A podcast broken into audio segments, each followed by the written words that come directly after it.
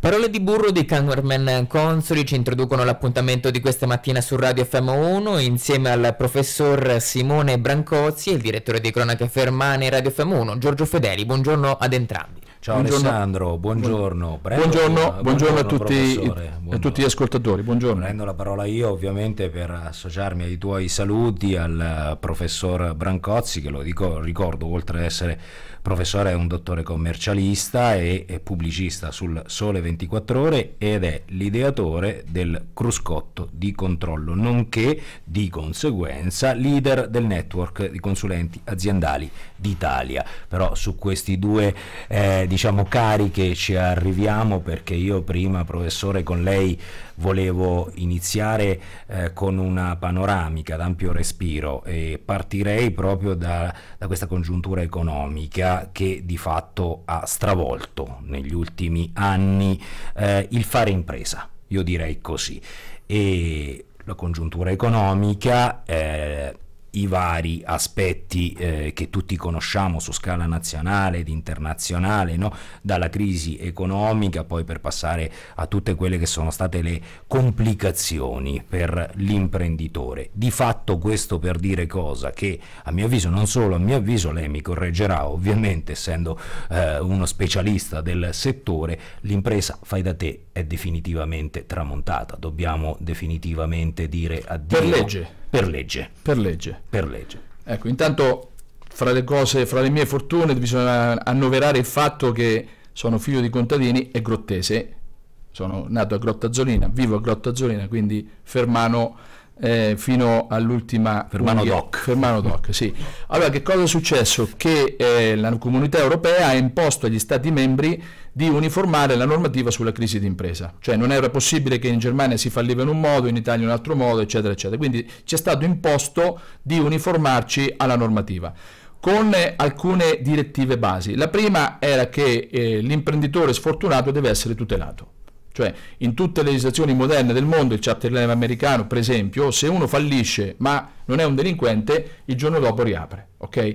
Anche perché sbagliando si impara quindi dovrebbe migliorare quando uno fa un errore. No, invece in Italia se uno fallisce la famiglia, lui, i figli, eccetera, sono radiati, sono vilipesi per tutta... marchiati. Eh, marchiati a sì, vita, no? Sì. Eh, quindi questa, la riforma ha eliminato, tanto per intenderci, la parola fallimento, non esiste più, dal 15 luglio non esiste più questa 15 luglio di quest'anno. Di quest'anno, 2022. Quest'anno. La riforma è del 16 marzo 2019, ma poi è stata, adesso non conta, conta che dal 15 luglio non si fallisce più, o meglio, c'è la liquidazione giudiziale che è equiparata a fallimento, però se uno non è un bancarottiere e si è comportato bene, ok?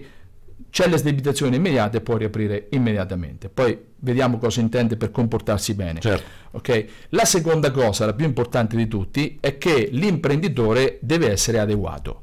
Cioè, si, ecco il discorso dell'impresa finita che è finita. Non è possibile che uno gestisca l'azienda senza capirne nulla di come si gestisce. E qui mi rivolgo agli amici imprenditori, io ho una seconda fortuna, sono figlio e nipote di imprenditori, quindi quando parlo non parlo da, da, pontefice, ma parlo da uno che si è sporcato le mani sia materialmente che anche psicologicamente con le la possibilità di conoscere anche chi c'è dall'altra parte della barricata. No, non solo di conoscere, di conoscere quello che loro I vivono. Problemi, perché certo. oggi un imprenditore lavora 12 ore al giorno, lavora anche il sabato e la domenica, anche se non va in azienda, la sua testa è in azienda, quindi sta sotto stress tutto il giorno mette, mette a repentaglio gli affetti, la salute, il patrimonio, quindi parliamo di persone che sono messe lì in maniera proprio buttate là, lasciate sole. L'imprenditore in Italia è stato lasciato solo, lasciato solo dallo Stato che gli mette in mano una partita IVA con già le tasse per quest'anno, per l'anno dopo da pagare e con i contributi. Questa è una cosa che bisognerebbe dire ai politici che sono convinto questa cosa non la sanno.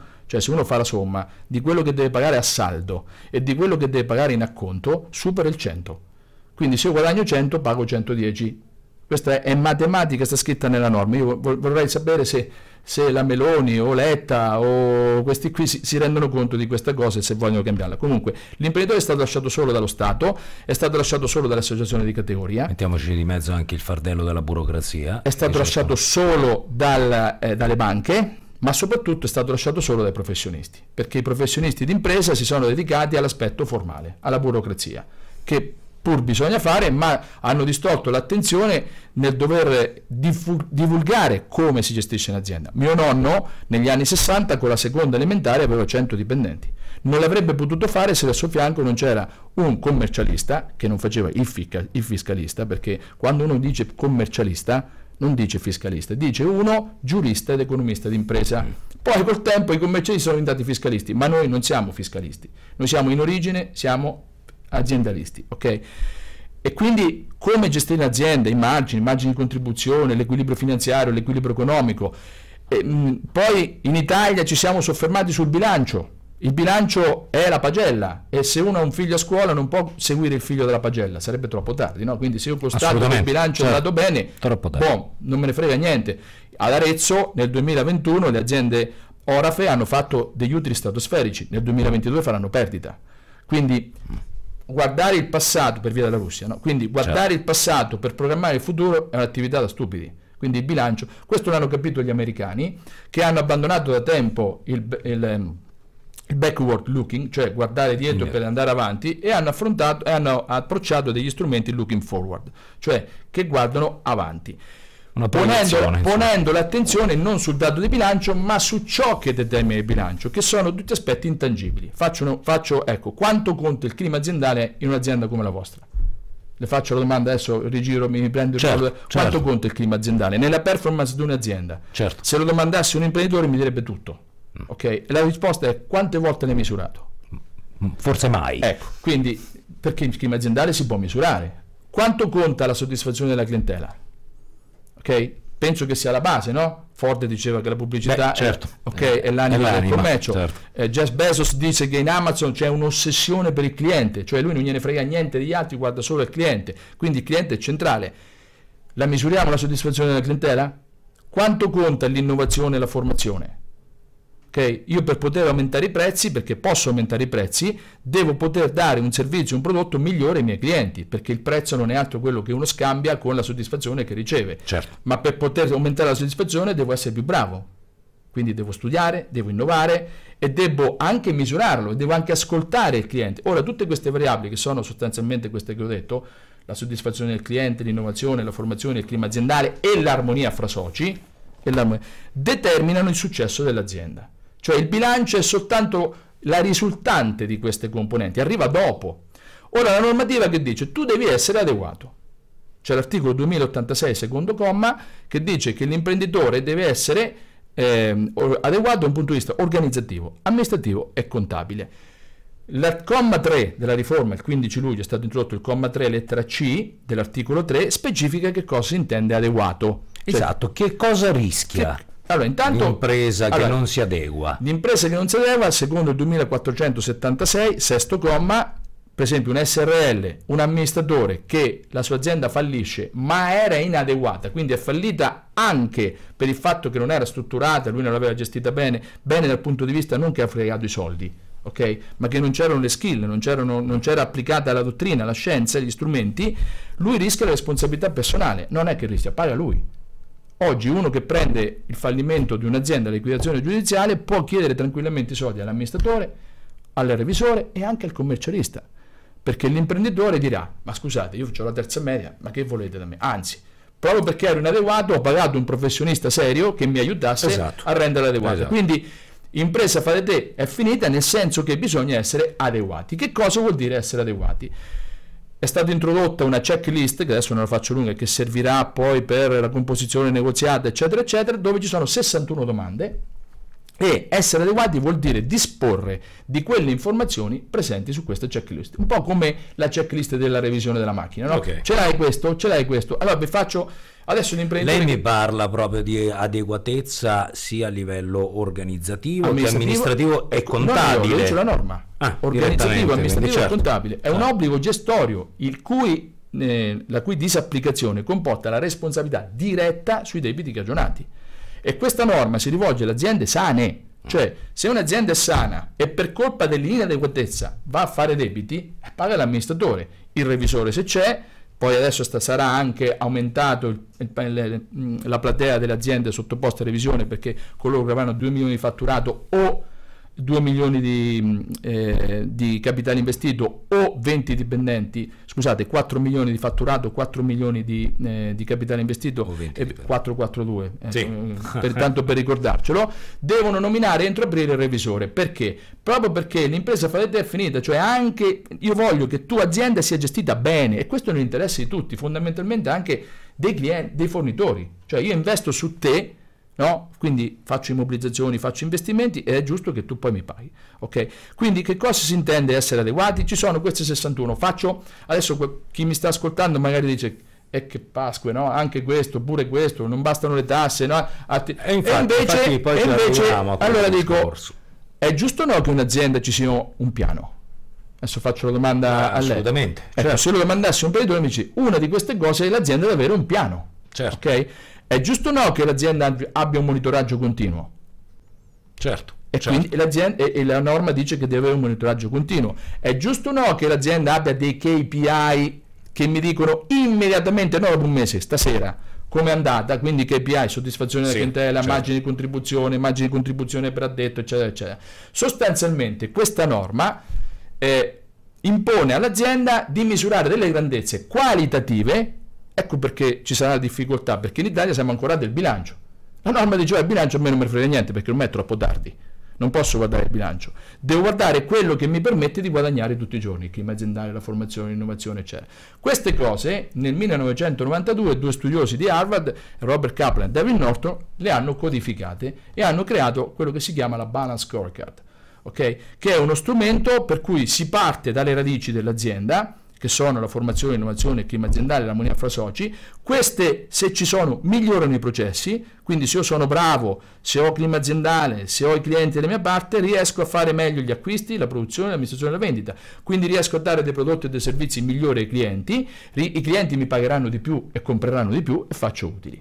Però controllo non gli utili, ma controllo se faccio formazione, innovazione, clima aziendale, perché se muovo quelle piccole rondelline, poi faccio, faccio muovere ingranaggi più grossi e vado sopra. Quindi sostanzialmente questa norma che ha eliminato l'impresa fai da te ha reso obbligatoria la balanza scorecard, che tanto per fare alcuni numeri, nel mondo il BSC Institute, Balance Scorecard Institute di Washington, ha una sede in tutte le parti del mondo, in Italia non c'è. L'unica sede l'abbiamo creata io e Alberto Bubbio alla Business School di Castellanzo dove insegno alla LUIC è l'unico Alberto Bubbio è colui che ha tradotto i libri di Kaplan e Norton, quindi diciamo che il padre della Banasco in Italia. Però in Italia non ha avuto successo perché noi siamo il paese di Fra Luca Pacioli, quello che ha inventato la partita doppia. okay, okay? Okay. Quindi siamo bilancistici dentro. Ok, siamo bilancisti. Siamo troppo ancorati al bilancio. Siamo troppo ancora. ancorati al bilancio, quindi questo anche il mio professore Lizza, eh, quando gli parla Banasco Accade, queste cose americane, lui sempre bilancio, conto economico. L'importante è che quadrini conti, no? la logica è un po'. Invece andare a fare una gestione di tipo qualitativo è difficile, ma lo strumento c'è. È un concetto ancora troppo innovativo? Eh, non è che no, eh, ormai è legge. Ancora bisogna no, toglierlo, ma... ancora bisogna toglierlo perché se tu non fai questo, perché cioè se perdi la, la, eh, la soddisfazione della clientela, ti accorgi prima che le cose vadano nei conti che sta succedendo qualcosa. Professore, eh, io mi rendo conto che questo è un passaggio eh, quasi obbligato, no? Per guardare Adesso io la faccio così semplice, però se andate sul sito del cruscotto di controllo o il nuovo commercialista.it ci sono dei corsi gratuiti, completamente gratuiti, che facciamo tutte le settimane quindi per chi volesse si registra e poi facciamo un evento che si chiama Patente d'impresa dove faccio questa cosa proprio per gli imprenditori. Ok, no, io volevo sapere da lei, eh, è un passaggio obbligato proprio per, come eh, diceva lei poc'anzi, per guardare al futuro, lasciandosi un po' alle spalle il passato ma come concetto vecchio no? di gestione aziendale però c'è anche il rovescio della medaglia, faccio un po' l'amico del giaguaro, ecco come anticipava anche in questo caso lei pochi minuti fa, adesso mancava questa, adesso anche questo, cioè eh, cosa si sente di rispondere a magari a quell'imprenditore che vede in questa norma non un, una sì, sì, sorta di garanzia, ma un ulteriore fardello, no? che arriva allora, oggi in un momento quanto la mai... risposta è questa, ma tu vorresti che la tua azienda guadagnasse dei soldi? Vorresti che la tua azienda fosse vendibile? Un problema serio in Italia e anche marchigiano è che le nostre aziende non sono vendibili. Perché? Perché sono schiave dell'imprenditore. Cioè se c'è l'imprenditore l'azienda va avanti, se l'imprenditore non c'è l'azienda non va avanti. Ecco, allora è impresa fai da te vuol dire questo, che l'impresa deve essere automatizzata nelle procedure, cioè deve poter andare avanti a prescindere da chi la gestisce. Questo fatto di renderla vendibile crea valore. Quindi io oggi io nasco figlio di Casari, mio figlio farà il casaro, mio nipote farà il casaro, su 100 imprenditori dal nonno solo 4 arrivano ai nipoti, il nipote o il, business, o il pronipote si giocherà tutto il patrimonio che ha la famiglia accumulato. Negli altri, che sta un po' succedendo. Nelle altre eh, parti del mondo non è così, perché le aziende vengono vendute. Io faccio il casaro, lo valorizzo, lo vendo e poi mi metto a fare, non so, le porte. Mi reinvento. Ok, mi reinvento certo. e faccio altro. Certo. Questo è quindi guadagnare soldi, avere la possibilità di vendere l'azienda, ma soprattutto liberarsi del fardello dell'azienda. Nel senso che la paura, lo stress in cui vive l'imprenditore è dovuto al fatto che lui non riesce a perimetrare il pericolo. Cioè l'imprenditore sta in ansia perché, oddio, che cosa mi succederà? Oddio, oddio, oddio. Avere a disposizione uno strumento del genere, che è obbligatorio per legge, significa sapere esattamente dove mi trovo, quello che succede, quello che farò, per cui io sono sabato e domenica all'azienda, non ci penso più. Quindi non è la norma, questa è un po' la norma come le cinture di sicurezza, no? Ecco, ah che cavolo, adesso anche le cinture di sicurezza, no? Eh, ma scusa, la cintura di sicurezza azzera il rischio di morire. O l'HCCP nei ristoranti, sì. ci ricordiamo tutti come erano i ristoranti prima del 2000 che tu ti devi lavare le mani dopo che sei andato in bagno, non è che te lo deve dire la norma, però c'è voluto l'HCCP per farlo. ecco, diciamo che il 2086 è l'HCCP delle aziende, ok? È la, è la, sì. è la checklist. Torto collo, eh, poi noi abbiamo nel, nel, nella suite del cruscotto c'è un misuratore dell'adeguatezza perché a tutti gli imprenditori se uno gli domanda tu sei adeguato, dice io sono Superman. Tu domandi a me se sono adeguato, chi è un imprenditore che non si sente adeguato? Poi quando gli fai rispondere a 24 domande e magari a quelle stesse domande fai rispondere un collaboratore che sulla stessa domanda e sulla stessa azienda risponde cose diverse, allora lui si rende conto c'è qualcosa che non va. Okay? Anche nella misurazione stessa del clima aziendale, cioè nel vedere quanti clima aziendale quanti sono in comfort? Comfort sarebbero coloro che fanno cose più semplici rispetto a quelle che sanno fare, quelle che tu gli cambi il software e si arrabbiano perché ho lavorato sempre così, abbiamo fatto sempre così. Eh, quelli che stanno in stress, che invece fanno cose molto più difficili rispetto a quelle che sanno fare. Questa è importantissima, ok? È una cosa importantissima. E, ed è importante perché, tornando alla prima domanda che mi ha fatto, cioè sulla, sulla, congiuntura economica, eccetera, noi viviamo in un'era in cui, ehm, se uno guarda, c'è un grafico del professor Tommaselli, che Salvo Tommaselli insegna, allievo di Sorci, insegna a Palermo, fa parte del netto consulente aziendale Italia, anche lui Cuscotto, eccetera, eccetera forse il più grosso aspetto di, di, passaggio generazionale. Lui lavora in tutte le parti del mondo con grandi famiglie, si tratta di passare, lei lo fa. E lui ha un grafico in cui fa vedere che eh, la, il, cambiamento, il cambiamento è direttamente proporzionale alla velocità dell'uomo sulla Terra. Per cui noi per 1500 anni, 2000 anni siamo andati piano. Cento anni fa non c'erano nemmeno i bagni a casa, ok? Quindi il progresso tecnologico porta a cambiamenti che prima erano, io ho fatto una tesi sulle crisi nell'87 e, scrissi, e scrissi che le, le, le, crisi sono cicliche una volta ogni cinque anni, adesso sono settimanali. Mm. Quindi sì, certo. chi, è si, chi, è che è capace di resistere? Lo diceva Darwin. Non è più intelligente, quindi non è quello che ha l'imprenditore migliore o che ha il, il, perché ci sono milioni di aziende fallite gestite da fior di manager, no? una per tutti all'Italia. Esatto. Non ha mai guardato certo, un euro, certo, ok? Non ha mai certo. guadagnato un euro. Ci sono milioni di aziende che prima erano ricche e qui nel Fermano ne abbiamo tante sì. No, ne possiamo fare una collezione che aziende erano delle casse forti, no? che Storiche, non può succedere aziende, niente, no, esatto, sono fallite, quindi non è, nemmeno, non è nemmeno il più forte che resiste, ma è solo quello che è capace di evolversi. Ora, l'evoluzione tu la fai solo se hai questo status mentale di formazione, innovazione e clima aziendale. E se tu in azienda hai collaboratori che stanno in comfort, cioè che invece di dire, oh, oggi che facciamo di nuovo? No, ti dico, ma te te ne viene sempre in mente una, no? gli altri fanno così, perché noi facciamo così, eccetera, eccetera. Quindi è proprio una cosa complicata, però ormai eh, il, dato, il, dato, è tratto, secondo me anche opportuno, credo che questi discorsi sono condivisibili da tutti gli imprenditori, ci metto la firma perché io ne sento tanti, vado in giro a fare convegni in Italia e due cose, vinco sempre una bottiglia di vino col collega che organizza l'evento perché gli dico nessuno si alzerà di prima e non si addormenterà e, ne, e quando ho finito di parlare non andranno via, rimarranno seduti in silenzio. Mm. E succede sempre questo. Perché? Perché non è quello che di... non, è, non, sono io, sono i concetti che io dico, che li colpiscono. Cioè l'imprenditore si rende conto che è possibile gestire l'azienda in maniera scientifica. Ecco, questo è. Noi dobbiamo oggi, noi professionisti, principalmente i commercialisti, diventare dei veicoli di cultura aziendale. Il Cuscotto è un veicolo di cultura aziendale. Ecco, io direi che ci siamo, ci siamo e parliamo, io voglio conoscere meglio, eh, d'altronde immagino anche i nostri ascoltatori, perché è la chiusura di un cerchio, il cruscotto di controllo, un è il suo, sì, è una, è una mia, è una è sua creatura, creatura sì. è una sua creatura. Nel 2007 la prima versione. È una sua creatura, è un marchio registrato. È una creatura quindi insomma anche fermana, fermana fermano, grottese, okay. è una firma di nata Grotta Azzolina, vive Grotta Azzolina. E di fatto è, è la, diciamo, è la, la, il, il piramidion di quello che è il network dei consulenti aziendali. Sì, siamo 700, oggi ne conta, esatto, 700. Conta Sono 700 professionisti di tutta Italia, professionisti di imprese che utilizzano il cruscotto e condividono con me questo che ho detto fino adesso. Stiamo crescendo velocemente. Cos'è questo cruscotto di? È una bala scorcata, sostanzialmente. È la bala scorcata di Kaplan Norton semplificata, cioè portata in Italia e mh, messa a disposizione del prim- della signora Maria.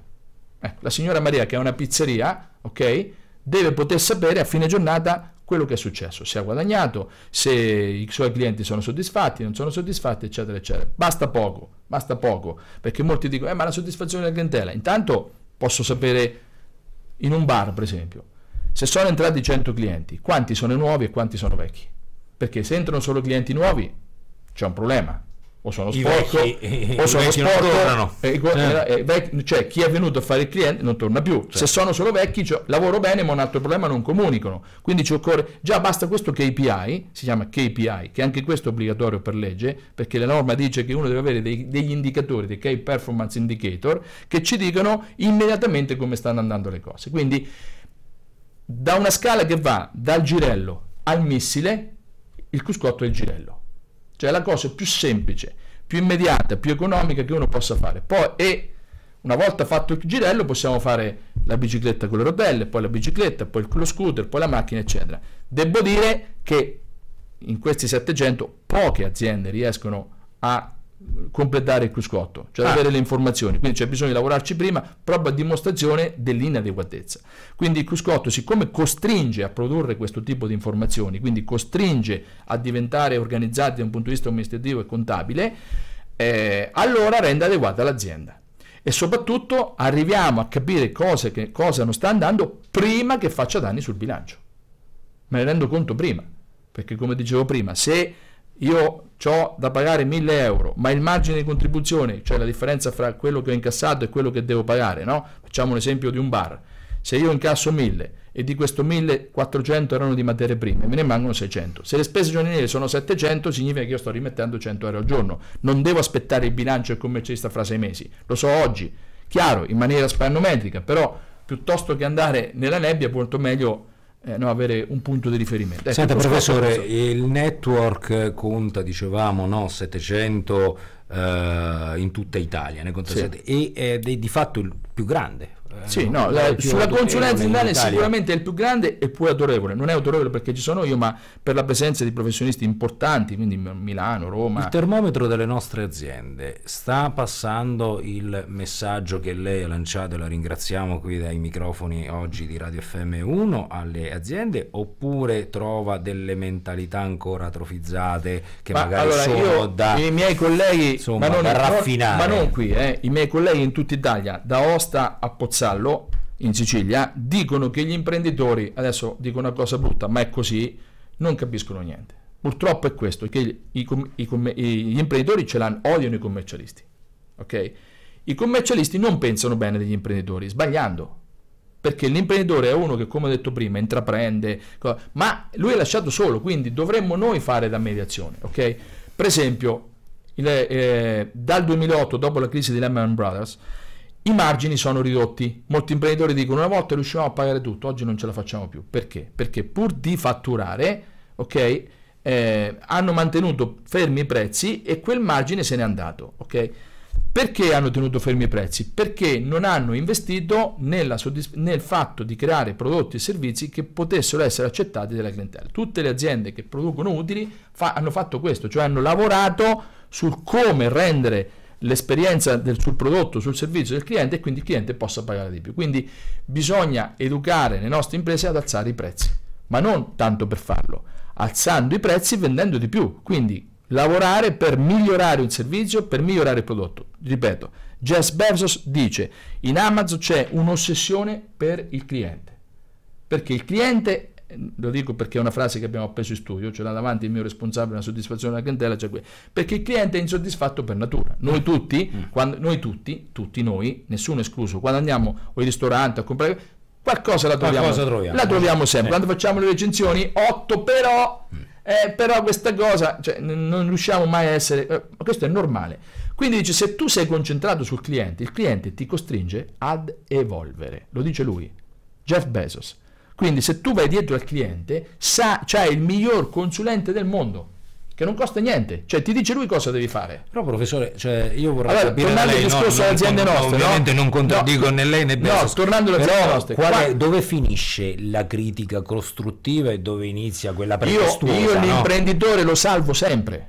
Lui è innocente. Io parlo del cliente, io parlo del cliente come termometro. Il cliente non ha sempre ragione anche quando si ha sempre ragione. perché trovando magari Guarda, anche quando non eh, serve questa, è una lotta, la questa, critica. questa è una lotta quotidiana. Uno non può fare la guerra con i clienti mm. ok? Perché i clienti se uno li ascolta questa capacità permettono di evolvere. Quindi dietro qualsiasi critica c'è lo spunto per evolvere. È inutile che noi diciamo eh ma questo c'è già eh ma questa no bisogna evolvere. Quindi bisogna far passare questo discorso stavo dicendo nel fermano. Io di misurazione della soddisfazione della clientela, quando sono io cliente, faccio fatica a ricordare dove me l'hanno chiesto. Ok?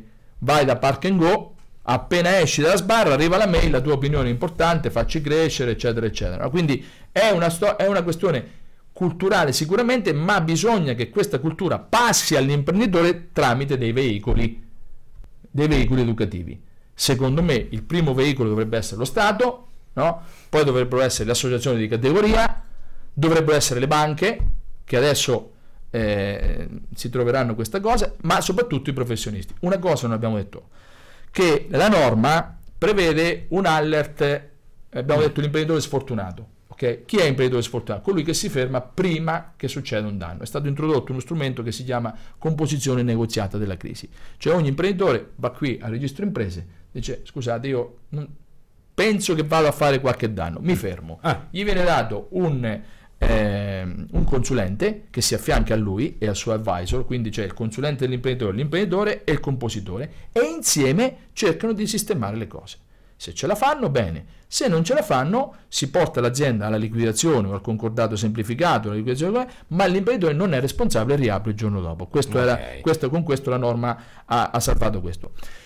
Chi non si ferma è legato all'intuizione dell'imprenditore. No, ci sono appunto ci sono dei parametri mm. che bisogna misurare che cruscotto noi quando ah, il cruscotto ecco, segnala il cruscotto segnala lancia un l'alert stop okay. fermati perché se no rischi di fare danno ehm, chi non se ne dovesse accorgere fa danno perché va in autostrada contro mano cioè certo. se tu c'è un'azienda che non produce è come se fai autostrada allora è stato messo, sono stati messi degli alert esterni ok il principale dei quali è l'Agenzia delle Entrate. L'Agenzia delle Entrate, quando non si paga l'IVA per 20.000 euro, ok, per 20.000 euro, ripeto che l'IVA 20 anni fa, eh, se conoscete qualche imprenditore, pagare, non pagare l'IVA era peggio della bestemmia. Sì, sì. Cioè, tu non pagavi, non paga, quello non paga l'IVA. Cioè, è una cosa proprio perché l'IVA è una partita di giro, entra ed esce. Se viene trattenuta è evidente che c'è qualcosa che non va ok? Certo. Poi uno la può trattenere, magari la mette da parte, no? Eh, ci si finanzia, no? Perché poi oggi le banche c'è, però un conto è finanziare la gestione in perdita con l'IVA, magari facendo delle pratiche, eccetera, eccetera. Quindi sono arrivati, arriveranno delle lettere di compliance, cioè l'agenzia delle entrate dà una sculacciata, mm. dice caro imprenditore, sarà che se tu non paghi 20.000 euro di IVA, 21.000 euro, prima pensate era 5.000 euro, ma era giusta perché se tu non paghi pochi soldi è proprio l'indice quello che non va, eh, no? certo. Sarà certo. Che, non va, che non va qualcosa, allora non te l'ha detto eh, non te lo capisci da solo, non te l'ha detto il commercialista, non te l'ha detto la banca, te lo dico io. Vedi un po' mm. di valutare la tua azienda e se è il caso di nominare l'esperto negoziatore per mettere a posto. Quindi a tutti coloro imprenditori che sono indebitati con l'IVA arriverà questa lettera che metterà in mora lui, il commercialista, eh, il revisore e anche la banca. Perché alla banca che sta finanziando quell'azienda arri- eh, gli arriverà invece la lettera dalla parte dell'agenzia delle entrate dell'imprenditore che va male e la banca l'ha finanziato. Quindi io mi, metto, io mi metto nei panni dei consigli di amministrazione delle banche e dei revisori eh, che facciamo di questi clienti che sono sfiduciati dall'agenzia delle entrate che c'ha dello schiaffo? Ok? Quindi questo sistema dovrebbe costringere a fare le aziende non più fare da te, ma a fare le aziende in un certo modo perché è possibile farlo. Basta soltanto seguire appunto... Che viaggiano a regime, insomma. Che viaggiano a regime, non più quasi... gestire te. Ecco, bisogna seguire appunto il looking forward. Ecco, per esempio, l'analisi di scenario. Questo, esatto, esatto, proprio eh. questo. Questo mette al riparo l'azienda anche da eventuali scossoni sì, ed eventi eccezionali. Perché il piano, il piano che è necessario parte dall'analisi di scenario, mm. che è una tecnica che io vedo poco utilizzata. L'analisi di scenario è una congettura, non è certamente la sfera di cristallo, perché adesso qualcuno sta dicendo, è arrivato questo, no? Che... Però se io chiamo il mio cliente, due clienti, due fornitori, tre collaboratori, l'avvocato, il commercialista, andiamo a cena, sentite, secondo voi che può succedere al nostro mm. settore? All'ambiente sociopolitico, con le nuove elezioni, secondo voi ci sarà più favorevole per noi o no? Le SG, Environment Social e governance, la sostenibilità. Nel nostro eh, comparto calzaturiero sì. le grandi firme stanno chiedendo il rispetto della sostenibilità. Le banche, l'EBA, l'European Banking Authority, dal 2021 ha imposto le banche a dare soldi solo alle aziende sostenibili. Okay? Quindi già io sono sostenibile, già quindi sì, no, è, è già, non okay, lo so. nell'analisi di scenario. Poi i miei clienti come evolveranno? Noi stiamo stiamo trattando con, con, i millennials, con gente che nati dopo il 2000 hanno tre marce in più. Cioè se uno guarda uno nato negli anni 2000 ha 20 marce in più rispetto a noi, diversi da quelli nati negli anni 90. Eh? Io ho due figlie, una 2001 e una 97, sono completamente diverse. Ma quelli delle, eh, i millennials, quelli delle, del 2000 sono micidiali, quindi sono clienti diversi. Certo. Saranno clienti diversi, con approcci diversi, certo. con mentalità diverse. Berlusconi, adesso io non, non... come imprenditore, come diciamo, imprenditore. Cioè, no, no, no, come politico ah, ecco, ha okay. fatto l'altro giorno un TikTok mm. Sì, che è un'opera sì, d'arte. Sì. Se uno andate a vedere, è un'opera d'arte. È stato primo sui trend di TikTok perché? Perché TikTok sta diventando no, il media con cui i giovani stanno, stanno sempre lì, eccetera, eccetera. Quindi uno che è intelligente evolve, anche se ha 86 anni. Ok? L'evoluzione è basilare. Come evolverà la tecnologia? L'intelligenza artificiale, noi in studio abbiamo anche lì un prodotto fermano, noi abbiamo un ragazzo laureato in intelligenza artificiale, ah. lavoriamo perché nel cruscotto c'è l'intelligenza artificiale, tra poco uscirà il K-Score, che è un indice che leggendo il bilancio riesce a prevedere con tre anni in anticipo il fallimento battendo lo Z-Score di Hartman, che attualmente è l'unico indice. Però l'intelligenza artificiale renderà inutile tanti lavori, anche quello del commercialista, perché la semantica renderà possibile dalla lettura di tanti, dei dati, quindi i dati del conto corrente e l'XML no, diciamo. della fattura, no no, allora i dati del conto eh. corrente con i dati della fattura XML messi dentro l'intelligenza artificiale la contabilità si fa da sé, eh. la fa lui.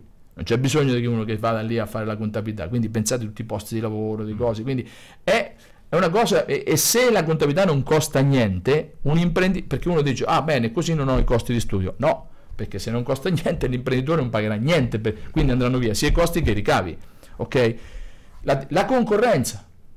Come evolverà la concorrenza? Certo. Arriveranno altri, sono, sono, arrivati i cinesi, ridevamo quando arrivavano i cinesi, no? A Grotta, vero, c'è, vero. A Grotta c'è, una, c'è un'azienda forse una delle più grandi che abbiamo a Grotta Azzolina, gestita da cinesi e, e, ci lavorano tutti pakistani, tutti indonesiani, inseriti benissimo, ok? Anche i negozi, no?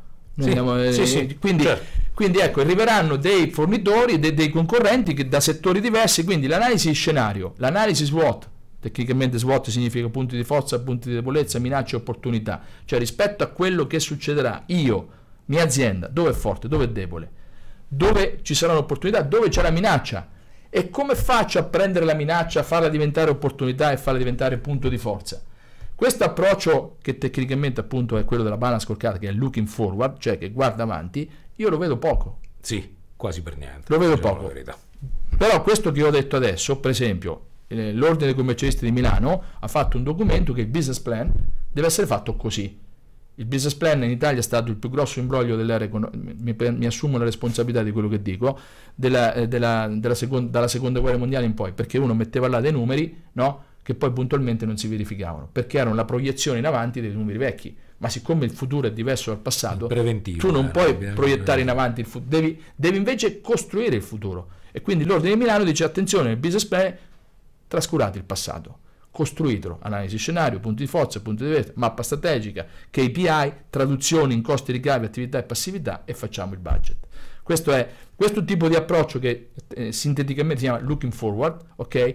È un po' restivo, ma è obbligatorio per legge e questo qualcuno non se n'è accorto. Questo è Grazie, grazie professore. Chiudo con eh, un eh, consiglio, cioè a chi vuole, ecco, magari si è illuminato, no? folgorato sulla via di Damasco eh, della, del nuovo concetto di impresa come fa per avvicinarsi a questi, queste nuove dinamiche? Beh, intanto deve andare dal suo, dal suo, consulente e dire io voglio eh, intanto vedere se è stato informato del 2086. Okay. Questa è la prima cosa. Eh, perché, la, eh, la condizione qua no. Eh, la 2000, la, sulla, sulle, quindi capire se lui è adeguato o no, quindi fare un'analisi, fatta l'analisi, prendere provvedimenti.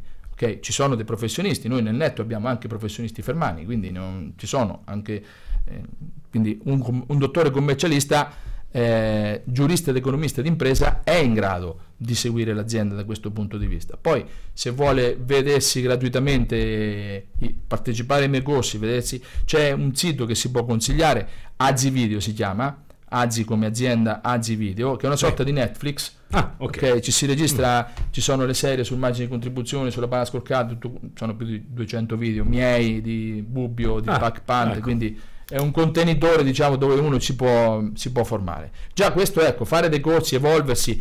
Una cosa che consiglio agli imprenditori che ripresa, l'ho ripresa da mio nonno. Mio nonno aveva una fornaggio, la fornaggio di grotta. No? Lui due o tre volte a settimana andava a visitare i, concorrenti, andava a rubare. Cioè andava, non so, andava a Siena rubava con gli occhi, andava a Parma, diceva, rubava sì. con gli occhi, dice sì, quello sì, ha fatto l'essiccatore così. Come faccio io? Ecco, gli imprenditori devono uscire dalle aziende perché se stanno in azienda non evolvono e quindi non evolvendo chiudono. Grazie. Grazie Prego, professor grazie Simone Brancozzi, lo ricordiamo, dottore commercialista, pubblicista del Sole 24 ore, eh, 24 ore e ideatore del cruscotto di controllo, anche questa un'eccellenza fermana. Fermana, di Grotta Azzolina. Di Grotta Azzolina, beh, vabbè, del fermano. Del fermano okay. Grazie professore, Prego, grazie. Prego.